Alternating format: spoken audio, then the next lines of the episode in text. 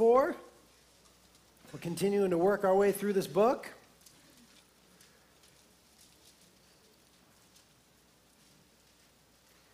And we'll just read a couple verses and then we'll pray again and get into the study. Hebrews chapter 4, start reading in verse 1. It says, Therefore, let us fear, lest while a promise remains of entering his rest, any one of you should seem to have come short of it. For indeed we have had great news preached to us, just as they also. But the word they heard did not profit them, because it was not united by faith in those who heard. But for we who have believed, we enter that rest. Let's pray. Lord, we thank you for your word that is before us this morning. And we're asking that you do a deep work in us, Lord. Lord, as was already prayed, we want everything that you have for us, nothing more, but nothing less. And we see that in your word today, there's some warnings, some admonishments, and I ask that you would give us soft hearts. Lord, as we've been worshiping you in song, and now we worship you in the studying of your word and the preaching of your word, give us soft, worshipful hearts to receive from you. And Lord, we just ask that you would help us to let down our guard. We confess that we are often conniving and sneaking, and that we're so good at hiding our sin from everybody else. But all things are laid bare before your eyes. Help us to stop kidding ourselves, Lord. You know, and you love us still. You want to heal our wayward ways. And so we're asking, as individuals and as a congregation, that you have mercy on us that you'd bring us nearer to you today, that you'd reveal more of your heart to us. Lord, that you'd make us a people that are softer in our hearts and more attentive in our spirits and more tuned to you with our ears. That you'd steady our feet to walk the course that you set before us. Lord, we're living in a world where it seems like everything is against us walking in intimacy with you. And so we're asking for strength and for grace and for perseverance. And go ahead, Lord, and fire shots across our bow. Go ahead and warn us today about those areas where we're drifting, where we're developing hardness. And minister to those places by your Holy Spirit. Soften them. Do a deep work in us. And Holy Spirit, Jesus said that you are the teacher of all things, and so we ask that you would come and instruct us. I submit to you my mind and my mouth. We beg of you together that every syllable that comes from this mouth would be directly from your throne. What we want here is the pure, unadulterated Word of God. And yet we understand that we're humans and we meddle things up. So we're just asking that you would prevail in this place. Deliver your word and do a work in our hearts, Lord, and send us back forth into this world more on fire, more in love with you. We ask it together in Jesus' name. Amen. Well, verse 1 once again reads this way Therefore, let us fear, lest while a promise remains of entering his rest, any one of you should seem to have come short of it.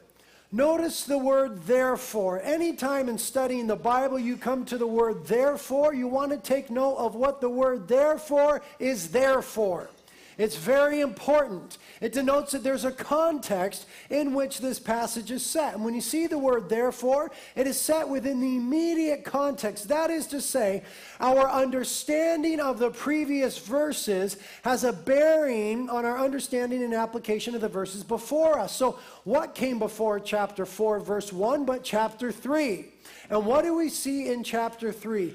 In chapter 3, we have primarily a warning we were reminded, the original recipients of the letter, and subsequently us, we, we were reminded of the fact that ancient Israel erred with regards to their faith at a pivotal moment in their corporate life. At the moment of decision, at the crux of it all, when the Lord had brought them out of Egypt through the wilderness and to the border of the promised land at a place called Kadesh Barnea, we remember from Numbers 13 and 14 that they didn't enter in because of disbelief or because of a lack of faith, or said differently but very rightly, because of distrust. They didn't enter in because they didn't trust the Lord. They failed to attain to what God had for them at a pivotal moment in their lives. And so the author here, inspired by the Holy Spirit, full of compassion for the people, is warning them don't fall into the same error of ancient Israel. And, and said explicitly, the warning is this don't let your heart get hard. We've got to be on guard against hard hearts. What we want to cultivate as God's people is a soft heart, a tender heart. And we want to cultivate a heart that says yes to God. Amen? We want to be a people that are ready to say yes to God. Because there's a real danger in saying no. And we all do. I mean, if we're going to be honest, we all say no from time to time, probably more than we would like to. We might not say it explicitly, no, Lord. We usually don't do that. But in the things that we refuse to do, the things that we don't do, the things we won't give up, or the things we continue to do, we're saying no to the Lord. And the problem with that is this the Bible seems to teach that every time we say no to the Lord, there's a hardening that happens to our hearts. There's a callousing that takes place and a searing of the conscience that happens. And, and, so we, we begin to break off the sensitivity that we have to the Lord, the, the readiness to hear, the readiness to respond, the, the ears that are tuned to the Spirit, and the feet that are ready to walk the course. Every time we say no, that heart gets a little bit harder, a little more calloused. And the problem with that is that once the heart gets hard, it begins to develop disbelief. And disbelief always leads to disobedience, which leads to a breaking off of intimacy, which leads to a not attaining to by faith all the promises of God. Remember last week's sermon from Pastor Ryan. They are already ours positionally, but practically we need to lay hold of them by faith. But when we're saying no to God, we're hardening in our heart, we're removing ourselves from the place of blessing, we move into a place of disbelief. It might not be a grand apostasy, it might just be in little areas where we don't believe or trust the Lord anymore. And that leads to disobedience. And the key word that I want to zero in on is trust. You see, saying no to the Lord is not trusting the Lord. Every time we say no, it's an expression that we're not trusting Him. We are either doubting or casting aspersion on His wisdom or His character. The Lord wants us to do something. No. In effect, we're saying, God, I don't believe in your wisdom that that's right for my life. I hear what you're saying. I see the wisdom in what you're saying, but I'm pretty sure I can pull it off. I'm pretty sure I can work it out and I could get a little work around here and I could kind of make it happen. We do that all the time. That's not trusting the Lord. That's casting aspersion upon his sovereign wisdom. And when we disobey, when we disbelieve, it's mistrust, either doubting his wisdom or, secondly, as I mentioned, his character. We may not be trusting that he's really good to see us through, or that he's really able, he's really powerful to get us there, or he's really sovereign to work that situation out. And, and, so it's a dangerous place to be saying no to the Lord. It's dangerous in what it communicates theologically, and it's dangerous in what it accomplishes practically. That hardening of that heart, that drifting, drifting into disbelief in small areas that always leads to disobedience. And what happens is ultimately our perspective becomes skewed we stop seeing things with Holy Spirit clarity. It's illustrated best in Numbers chapter 14 at Kadesh Barnea, where they were supposed to enter into the promised land, you'll remember. And, and uh, the Israelites made this insane statement. They said, It would have been better for us if we just died in Egypt or in the wilderness. Let's get a new leader, let's kill Moses, and let's go back to Egypt. That is utter insanity. They were wholly and completely enslaved in Egypt. But you see, they had totally lost perspective. They had totally lost perspective. And the reason that happened is if you study the book of Exodus and Numbers, you'll see that there were 10 times, including that one, where they said no to the Lord. And every time they said no, the heart got hardened, the disbelief grew, and the disobedience was burgeoning. No, no, no, no, no, no, no, no, no, no. Ten times no to the Lord. And it led them to such a loss of perspective and a place of disbelief. They said, it would be better if we just died than to be here on the edge of the promised land. And Paul wrote in Corinthians that the things that happened to Israel are examples for you and I because we're just like them. We got the same God, we got the same funky attitudes, the same human tendencies. We are just like them. And unless we check ourselves with regards to drifting and saying no in the hardness of heart, we can get to that skewed perspective. And that's when we make these huge life mistakes. These giant mistakes that are irreversible, really, and their temporal consequences. I mean, they went to the point of no return. It was irreversible, the temporal consequences. You'll remember that Moses interceded for them and God forgave them. God forgives. He's so merciful. But the temporal consequences were fixed in place. They would not enter the promised land. They would wander in the wilderness for 40 years and die off, and only the new generation would go in. They were so ripped off. And it started with one no back in Exodus. And so it says here, therefore, with that context, let us fear while the promise remains of entering into his rest, while there is still the opportunity of entering into the rest. The land of Canaan was a proverbial place of rest. It's real, literal, historical, geographical account of them entering into the promised land, but it has spiritual, meaningful significance for you and I, and it was a foreshadowing or a picture of our salvation and our abundant life in Christ. And it says, therefore, let us fear while we still have opportunity of entering in. Now, what does it mean to fear the Lord? We who are Christians, which is most of us here, I hope there's some non Christians here, but those of us who are Christians, we, we generally like the part of fearing the Lord that's like, well, just means reverence the Lord, and it's a reverential awe, and ooh, that, that type of thing of, of fear the Lord. We like that, and we want to stick with that definition. And the Bible does speak about that. And we should fear the Lord in that way. But did not Jesus say in Matthew 10, Do not fear those who kill the body, but are unable to kill the soul, but rather fear him who is able to destroy both soul and body in hell. You see, Jesus Christ is the judge, and he's a righteous judge, and he is to be feared. When Jesus comes again, the Bible is explicit. He will right every wrong. He is coming as the judge with the royal diadem upon his head.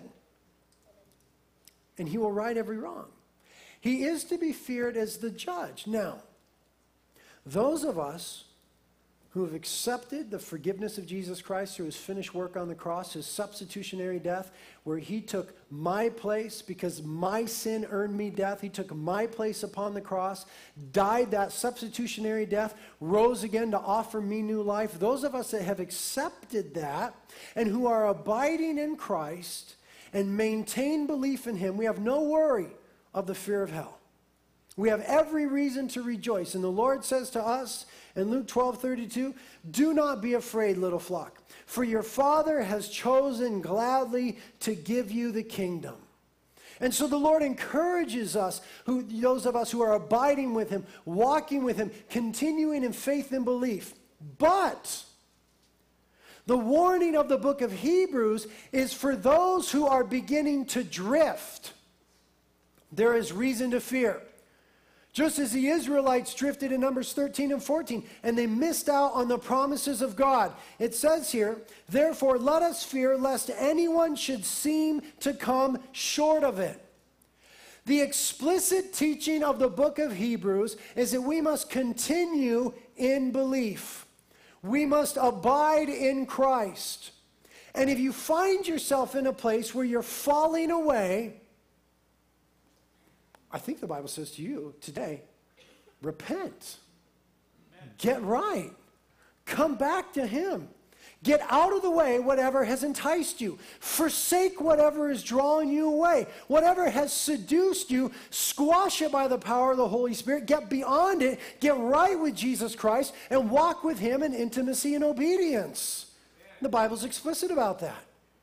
For those of us who are drifting, there's a dire warning.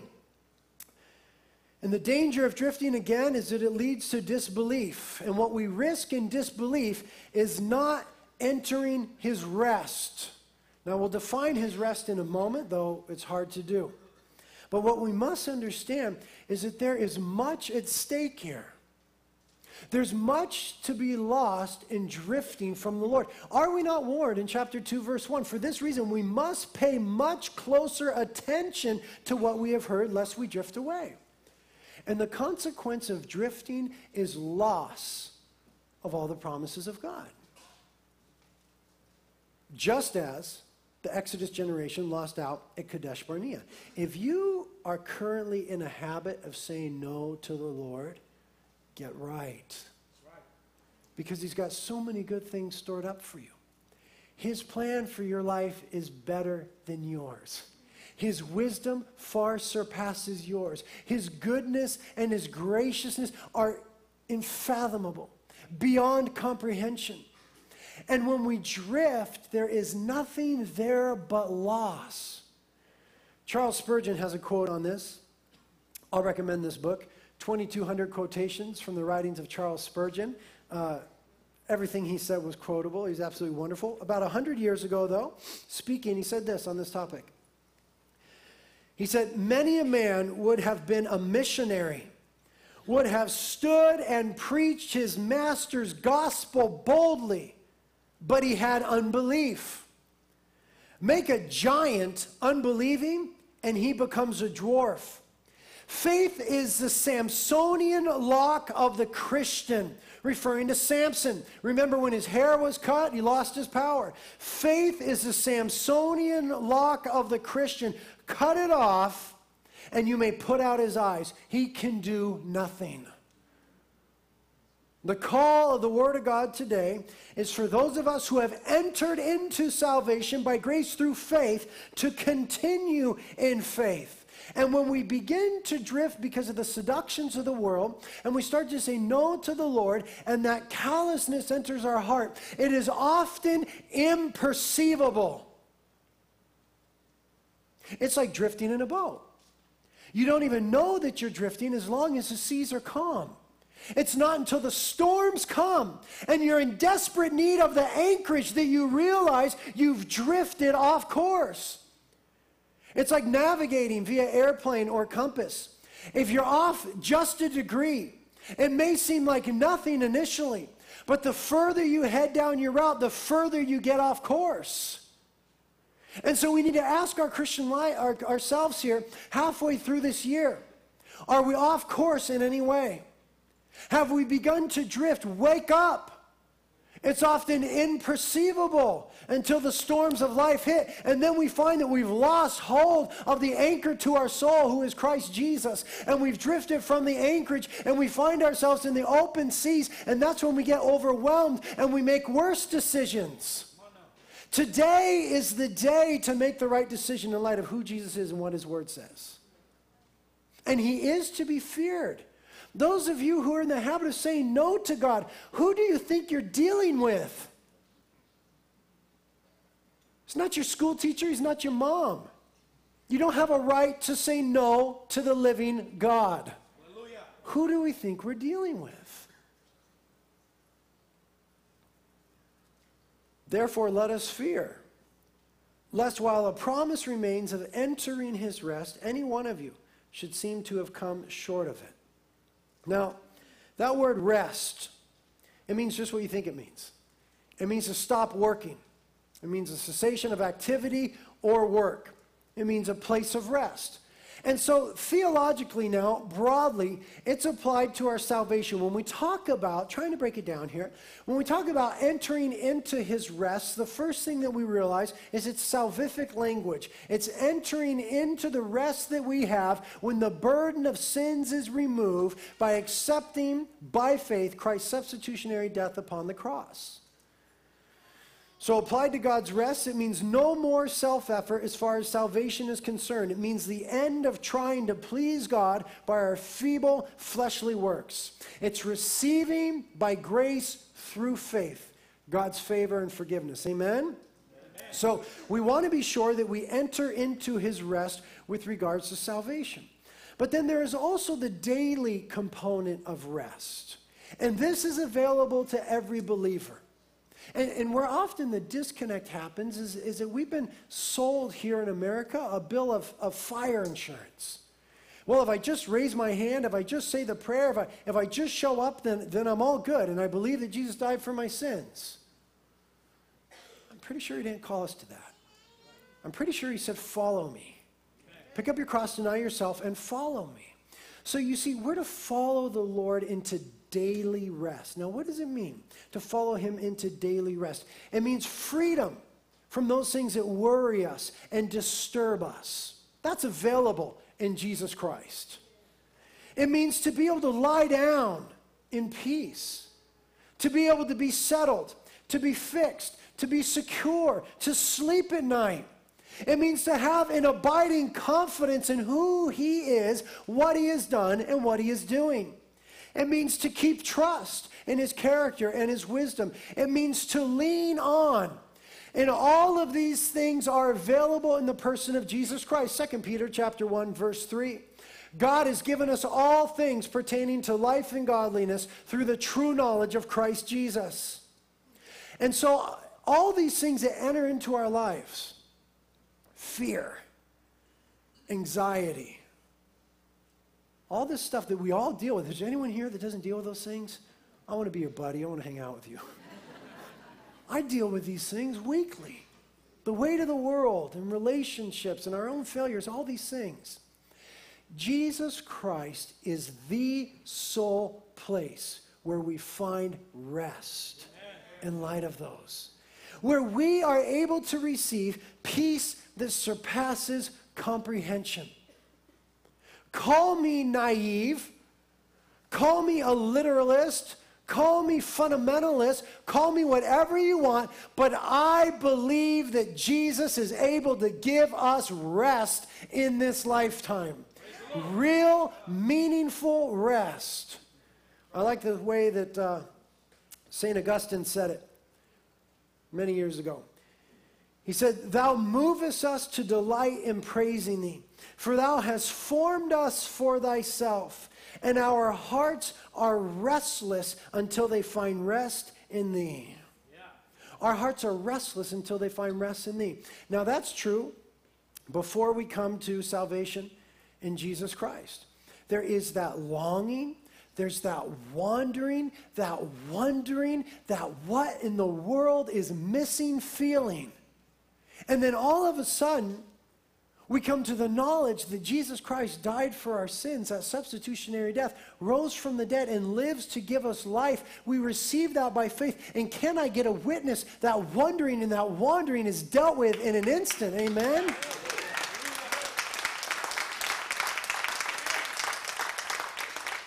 And so the Christian life should continue, but seldom does it.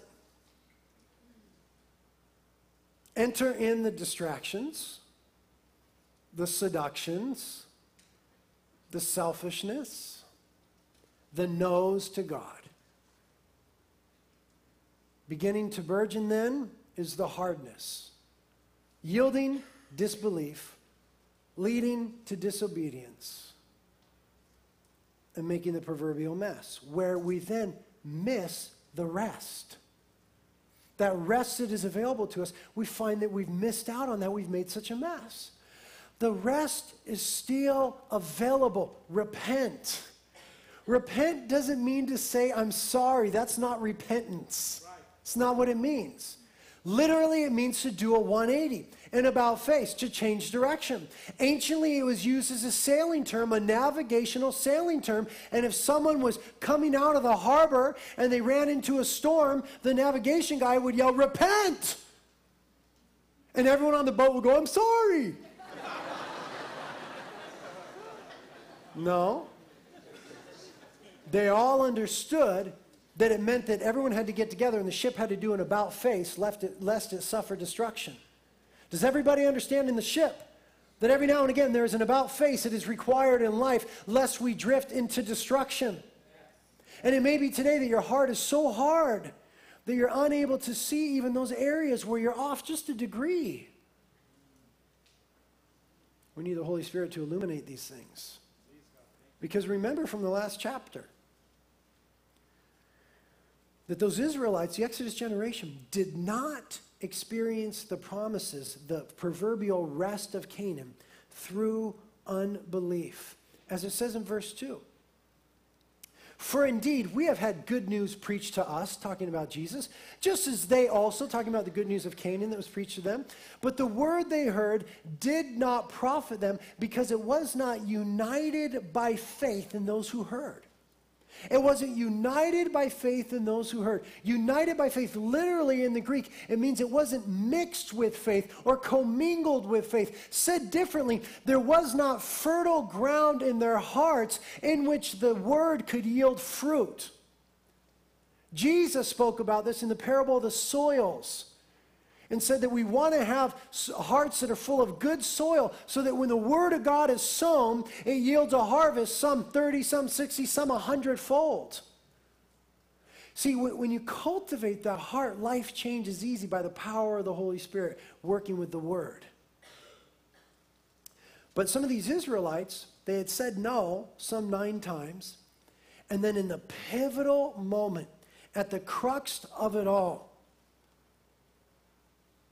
there was a lack of faith. Now, understand this. There were hundreds of thousands of them, some estimate perhaps millions in the Exodus, and they all believed. They all believed. And they all saw and heard the same thing. I mean, who, who in Israel wouldn't believe? They, they all believed. They all saw the Red Sea part. There's nothing not to believe in. They all saw the Red Sea part. They had all tasted of the manna that God provided. They had all drank of the water that the Lord brought from the rock. They had all seen the glory and the terror of the Lord at Mount Sinai. They had all followed the same pillar of cloud by day and the pillar of fire by night. They all believed. But what astounds me, what actually scares me, is that only two trusted. Joshua and Caleb. They came out after spying out the land and said, Let's do this thing. God said it, we believe it, let's do it. Literally in the Hebrew, they said, We will devour the inhabitants of Canaan. Literally in the Hebrew, they will be like bread for us. God said it, we can do it. They had trust. Why wouldn't they have trust? God had brought them this far. But you see, the others have been cultivating a heart that said no. And so now they had completely lost perspective, and at the pivotal moment of life, they didn't simply trust the Lord. There is a difference between belief and trust, or said differently, belief plus trust equals faith. Amen. And that's what we're looking for is faith. Belief plus trust equals faith. There were many in Israel that believed but not many that trusted. You see, mere belief, agreeing with, isn't enough. James chapter 2, verse 19. You believe that God is one, you do well. The demons also believe and they shudder. Demons believe in Jesus Christ. Demon, demons believe in the Trinity. Demons believe that Jesus is the Son of God.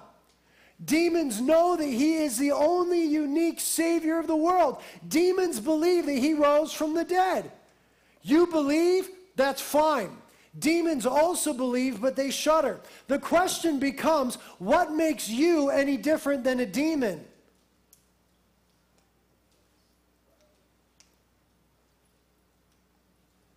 Trust. Belief plus trust equals faith. demons believe. Don't tell me you believe. That, that's meaningless.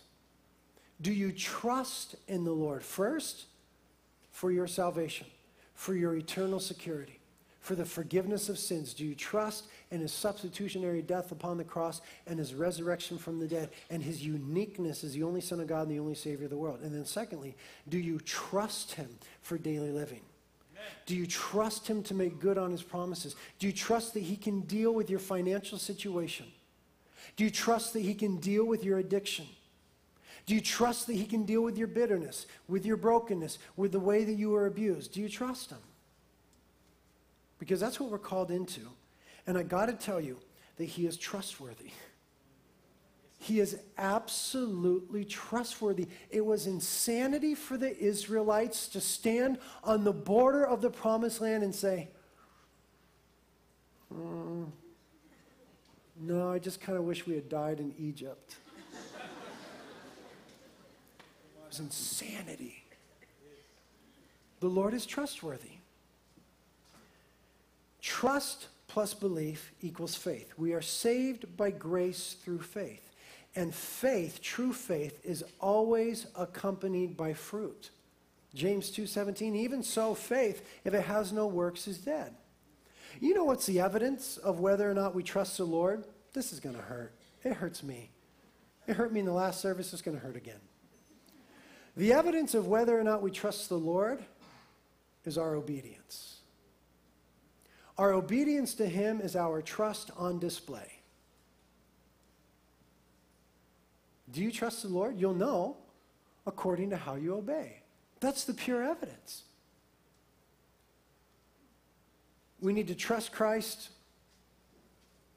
for our rest as it pertains to our salvation, freeing us from the burden of guilt and the gnawing conscience, and we need to trust Him in our daily living according to His character as Almighty God and a loving Savior that gives us rest as we place our burdens on Him. Did not our Lord say, Come to me, all ye who are weary and heavy laden, and I will give you rest? Yes, indeed. You see, where Israel went wrong and where we are being warned is this issue of trusting. And what helps us think about it is this Trust responds. They heard the word, they heard the same thing and saw the same thing that Joshua and Caleb had seen. But for them, the word wasn't united with faith or mixed with or commingled with faith. Faith is active, remember. Faith responds. Trust responds. We hear the word of God and we respond to what God is saying, or as he speaks to us prophetically by his spirit. We respond to what he is saying. What we had at Kadesh Barnea with the Exodus generation were a bunch of well informed but non responsive people. They were very well informed, but they were unresponsive. Very well informed. They'd walked with Moses, They'd received the Ten Commandments. They saw them with their own eyes. They'd seen the glory of Lord. They'd seen all these things. Very well informed, but unresponsive. This is where we push it a little closer to home because many of us are just that. Well informed, but unresponsive Christians. There's a tremendous privilege to being a Christian in America. For example, right now in Eritrea, a little country in Africa. There are four pastors that are facing the death penalty for preaching things that I'm preaching today. There are a few thousand who are in captivity for their faith in Eritrea. Hundreds of them kept in metal shipping containers with no place for bodily functions as many as could fit in sweltering heat for their faith in Jesus Christ. We're in America. We know nothing of that. It's a tremendous privilege. It's a wonderful privilege. We shouldn't be ashamed of being American Christians. We should rejoice. But did not our Lord say, To whom much is given, much is required? we are very well informed. Most of us own multiple Bibles. There are villages in China where they circulate around a single page from village to village to village. Most of us have multiple Bibles. multiple translations, multiple commentaries, study Bibles. And in America, we have a wealth of preachers, and we have Christian radio, sort of have Christian TV. Incredibly well informed. It's a great privilege. But the problem that we see is that we've become unresponsive. And we are in danger of being just like the Exodus generation who were incredibly privileged, for they saw the hand of the Lord and the mighty outstretched arm that delivered them from Pharaoh. They saw the parting of the sea. They were brought to the border of the land. Incredibly well informed. They knew the Abrahamic covenant Genesis 12, 15, 21, so on and so forth. But unresponsive. We need to ask ourselves, almost halfway through the year, is the heart tender toward the Lord? Or has there been a drift in 2008? It's almost perceptible, but in moments like these, I think the Holy Spirit, by grace, gives us a moment of clarity and says, Look, you're drifting in this area. And unresponsiveness leads to that drift, which leads to unbelief. We turn the corner in verse 3, which says, For we who have believed, we enter that rest. In the same way that he said, As I swore in my wrath, they shall not enter my rest. So there's a distinction the author's trying to draw. He's trying to shed a ray of hope now for his audience, saying, okay, come on, let's be in the we that believe that enter in. Because they were in danger of being in the they that didn't believe that missed out. So let's be in the we that believe that enter in, and not in the they that didn't believe, ancient Israel. Although God's works were finished from the foundation of the world, it says. So we who have believed enter that rest. That word believe is very strong. Unless you think I'm contradicting myself saying that belief is not enough. It's a Greek word pisteuo. It could be translated to have faith. It means this to be persuaded, to rely upon, to trust. It's a fully convinced acknowledgement, a self surrendering fellowship, a fully assured and unswerving confidence. We who trust in Jesus Christ for our salvation, our eternity, and our daily living, we enter into that rest, not only the eternal rest that we have promised in Him, but the daily rest. The daily rest. Don't get too ethereal about your Christianity. Don't get so heavenly minded that you're missing out on the earthly blessings. It's not all about getting to heaven. In fact, if I understand my Bible right, really? That's good. That was funny, huh? Wow. Hmm. Can you schedule an appointment with me? if I understand my Bible right, Jesus is coming back to establish his kingdom here on earth here on earth. If I understand the atonement right, he's redeeming not only humanity, but all of creation. All of creation is redeemed by the cross of Jesus Christ. And when he comes, he will set right every wrong. And those who are in the household of faith will rule and reign with him on earth for the millennium and into the new heavens and the new earth. So don't just blow off this earthly experience and think, well, it'll all pan out in the end. I'll just get to heaven, everything will be hunky dory. In fact, our experience at the coming of the Lord and the millennial kingdom, our experience in ruling and reigning and serving with Him will be determined by our faithfulness in this lifetime. So we need to be cultivating, daily entering into His rest by trust, trusting Him with the gnarly stuff in our life, with the little stuff in our life the minutia and the grand things.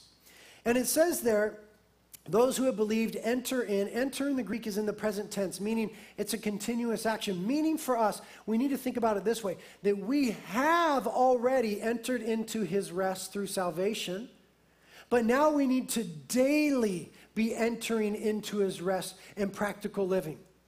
Daily trusting him with the things that burden us, with the difficulties daily trusting Him with our satisfaction, lest we find ourselves warming ourselves by the enemy's fire, as Peter did in Luke 22. Look what it says in verse 11, real quick. Verse 11 says, Let us therefore be diligent to enter that rest.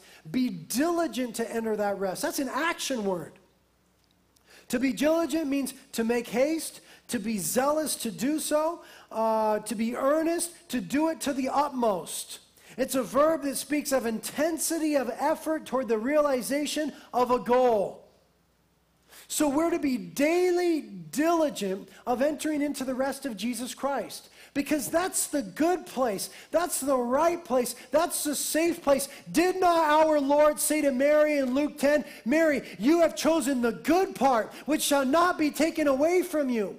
But Martha was so worried and bothered by all her distractions. Martha, Martha, you are worried and bothered about so many things. Only a few things are necessary. Really, only one, said the Lord. And Mary has chosen the good part. What was Mary doing? Resting at the feet of the Lord. Amen. That is the right, good, safe, sanctified place to be. But, oh man, and I hesitate to say this because I feel like a broken record, but so be it. We are living in a world that is increasingly anti Christ. And so experiencing the rest of Jesus Christ becomes more and more pivotal because it is from there which we draw our strength.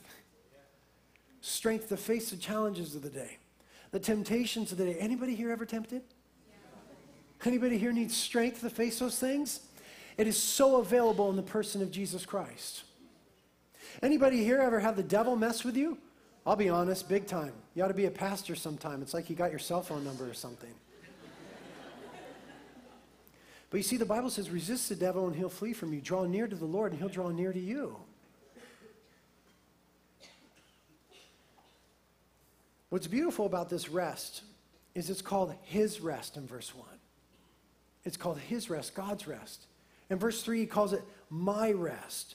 That means that the rest that is, is available to us in the person of Jesus Christ is not according to who we are or what we have done or what we can do, but the rest that is available to us is according to who He is, what He has done, and what He will do.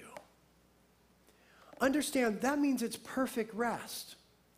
God is at perfect rest because He's in control of all things. Amen. Jesus is a Prince of Peace. He has perfect peace because he's in control of all things. Look what Jesus said in John 14, verse 27. He said, Peace I leave with you, my peace I give to you. Not as the world gives do I give. Let not your heart be troubled, let it not be fearful. He says, I'm going to give you peace, but I'm giving you my peace. Think about that. The peace of the Lord is perfect peace. He is the Prince of Peace because he is in control. This is wonderful truth of Christianity. You see, the Bible teaches once again when Jesus comes that he is going to right every wrong. Even though the world in these days is increasingly antichrist and rebellion to him, he will right every wrong. That stands in the face of progressivism which is sort of the, the modern uh, mantra and ideology. We're hearing it a ton now because we're in an election year.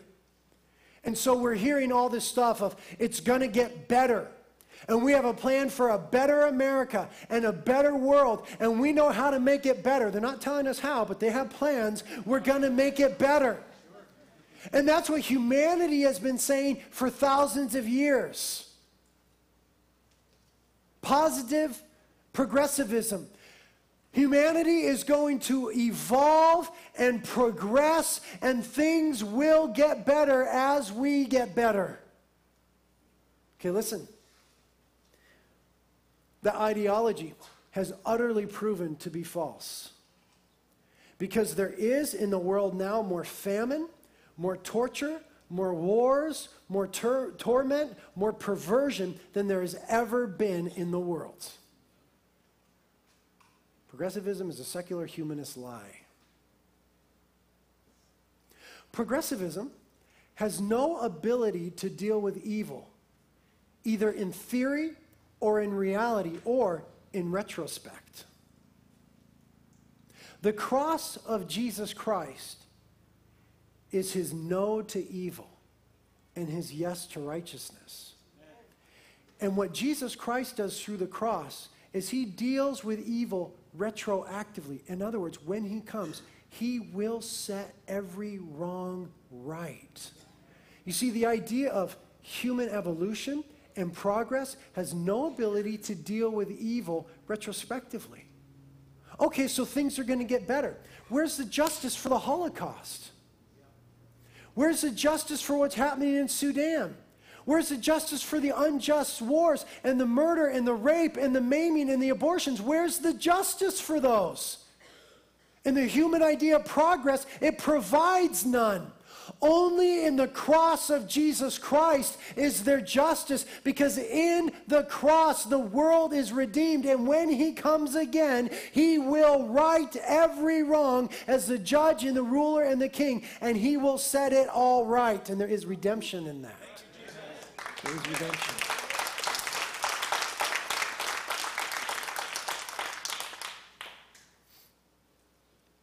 Verse 4. For he has thus said somewhere concerning the seventh day, and God rested on the seventh day from all his works. And again in this passage, they shall not enter my rest.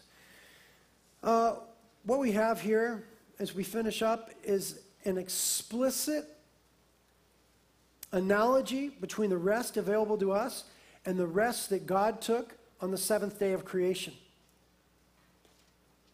The rest that's available to us is like the Bible's teaching here, the rest that he took on the seventh day of creation. The rest that he took was joyous, satisfying, and fruitful. Joyous, satisfying, and fruitful. Job chapter 38, verse 7 tells us that at creation, the morning stars sang together and all the angels shouted for joy. They were echoing the joy of the Creator that He carried into that Sabbath rest. And so there is rest for the Christian available through intimacy with Jesus Christ that is joyous. Secondly, the rest that the Lord took after creation was satisfying. This is a clear implication of God saying over and over again in Genesis chapter 1, and it was good. He would make it and say, and it was good, and it was good, and it was good. And then he rested, implying that he was satisfied. In the person of Jesus Christ, there is available for you and I satisfaction. Rest in that satisfied state because of who he is. And then, thirdly, his rest was a working rest.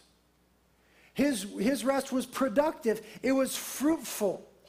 Jesus said, my Father is always at his work to this very day, and I too am working. Yes, he rested, but God was still working. And so there is available for you and I a fruitful, joyful, satisfying rest in intimacy with Jesus Christ. That is why we want to keep the heart soft. We want to keep the Spirit saying, Yes, Lord, yes, Lord, yes, yes, Lord. We want to say yes to Him. Because, see, what He does then is He leads us in paths of righteousness for His name's sake. And He makes us to lie down by still water. And He leads us into green pastures. And He prepares a banqueting table for us in the presence of our enemies. And goodness and mercy will follow us all the days of our lives. He leads us as we say, Yes, the Lord is my shepherd, I shall not want. The sheep obey the shepherd. When the sheep stop obeying, they start wanting. Verse 6, and we finish Since therefore it remains for some to enter in, and those who formerly had good news preached to them failed to enter because of disobedience, he again fixes a certain day, saying, Today, Today, if you hear his voice, do not harden your hearts, meaning don't get caught up in what Israel did. Be concerned about what you need to do. Verse 8 For if Joshua had given them rest, he would not have spoken of another day after that. In other words, if the promised land was a complete fulfillment, then David in Psalm 95 wouldn't be talking about a further rest. It's fulfilled in the person of Jesus Christ. Verse 9 says that. There remains, therefore, a Sabbath rest for the people of God. Our Sabbath rest is our relationship with Jesus Christ in the work of the cross. Amen. Verse 10 For the one who has entered his rest has himself also rested from his works, just as God did. The same way we, we cease from striving. Oh, I love what Psalm 46:10 says. Cease striving and know that I am God. Doesn't that sound good for today and tomorrow? Cease striving and know that I am God. He is in control and He is good. I will be exalted among the nations, I will be exalted in the earth. To cease striving means to let go, to relax, to trust. Isaiah 30, verse 15. For thus says the Lord God, the Holy One of Israel, in repentance and rest you will be saved. In quietness and trust is your strength. But you were not willing. Church, be those who are willing. Be those who are willing. Respond to the last verse, verse 11. Let us therefore be diligent to enter that rest, lest anyone fall through following the same example of disobedience. The final warning is this be careful who your influences are. 1 Corinthians chapter 15 verse 33 says don't be deceived bad company corrupts good morals. Don't kid yourself. Who you hang out with makes a difference. I try to surround myself with godly people because I want to be that way. Because I need that help. Don't be deceived. Bad company corrupts good morals. Don't follow a bad example. Yes, Jesus ministered to the prostitutes and the drunkards and the dregs of society, but he did not join them in their debauchery. He was altogether righteous. Be where you can be righteous. Amen? Amen? Lord, thank you for your word and your warning. And thank you for your mercy, Lord. Surely there's much to be done in our hearts now. And so we stay engaged and we continue in an attitude of worship. And we ask the Holy Spirit you'd come and apply the word to our hearts. Lord, we need you to reveal the little areas where we're wayward, where we're off track. We need you to reveal them. And by your kindness, Lord, by your kindness, draw us to repentance.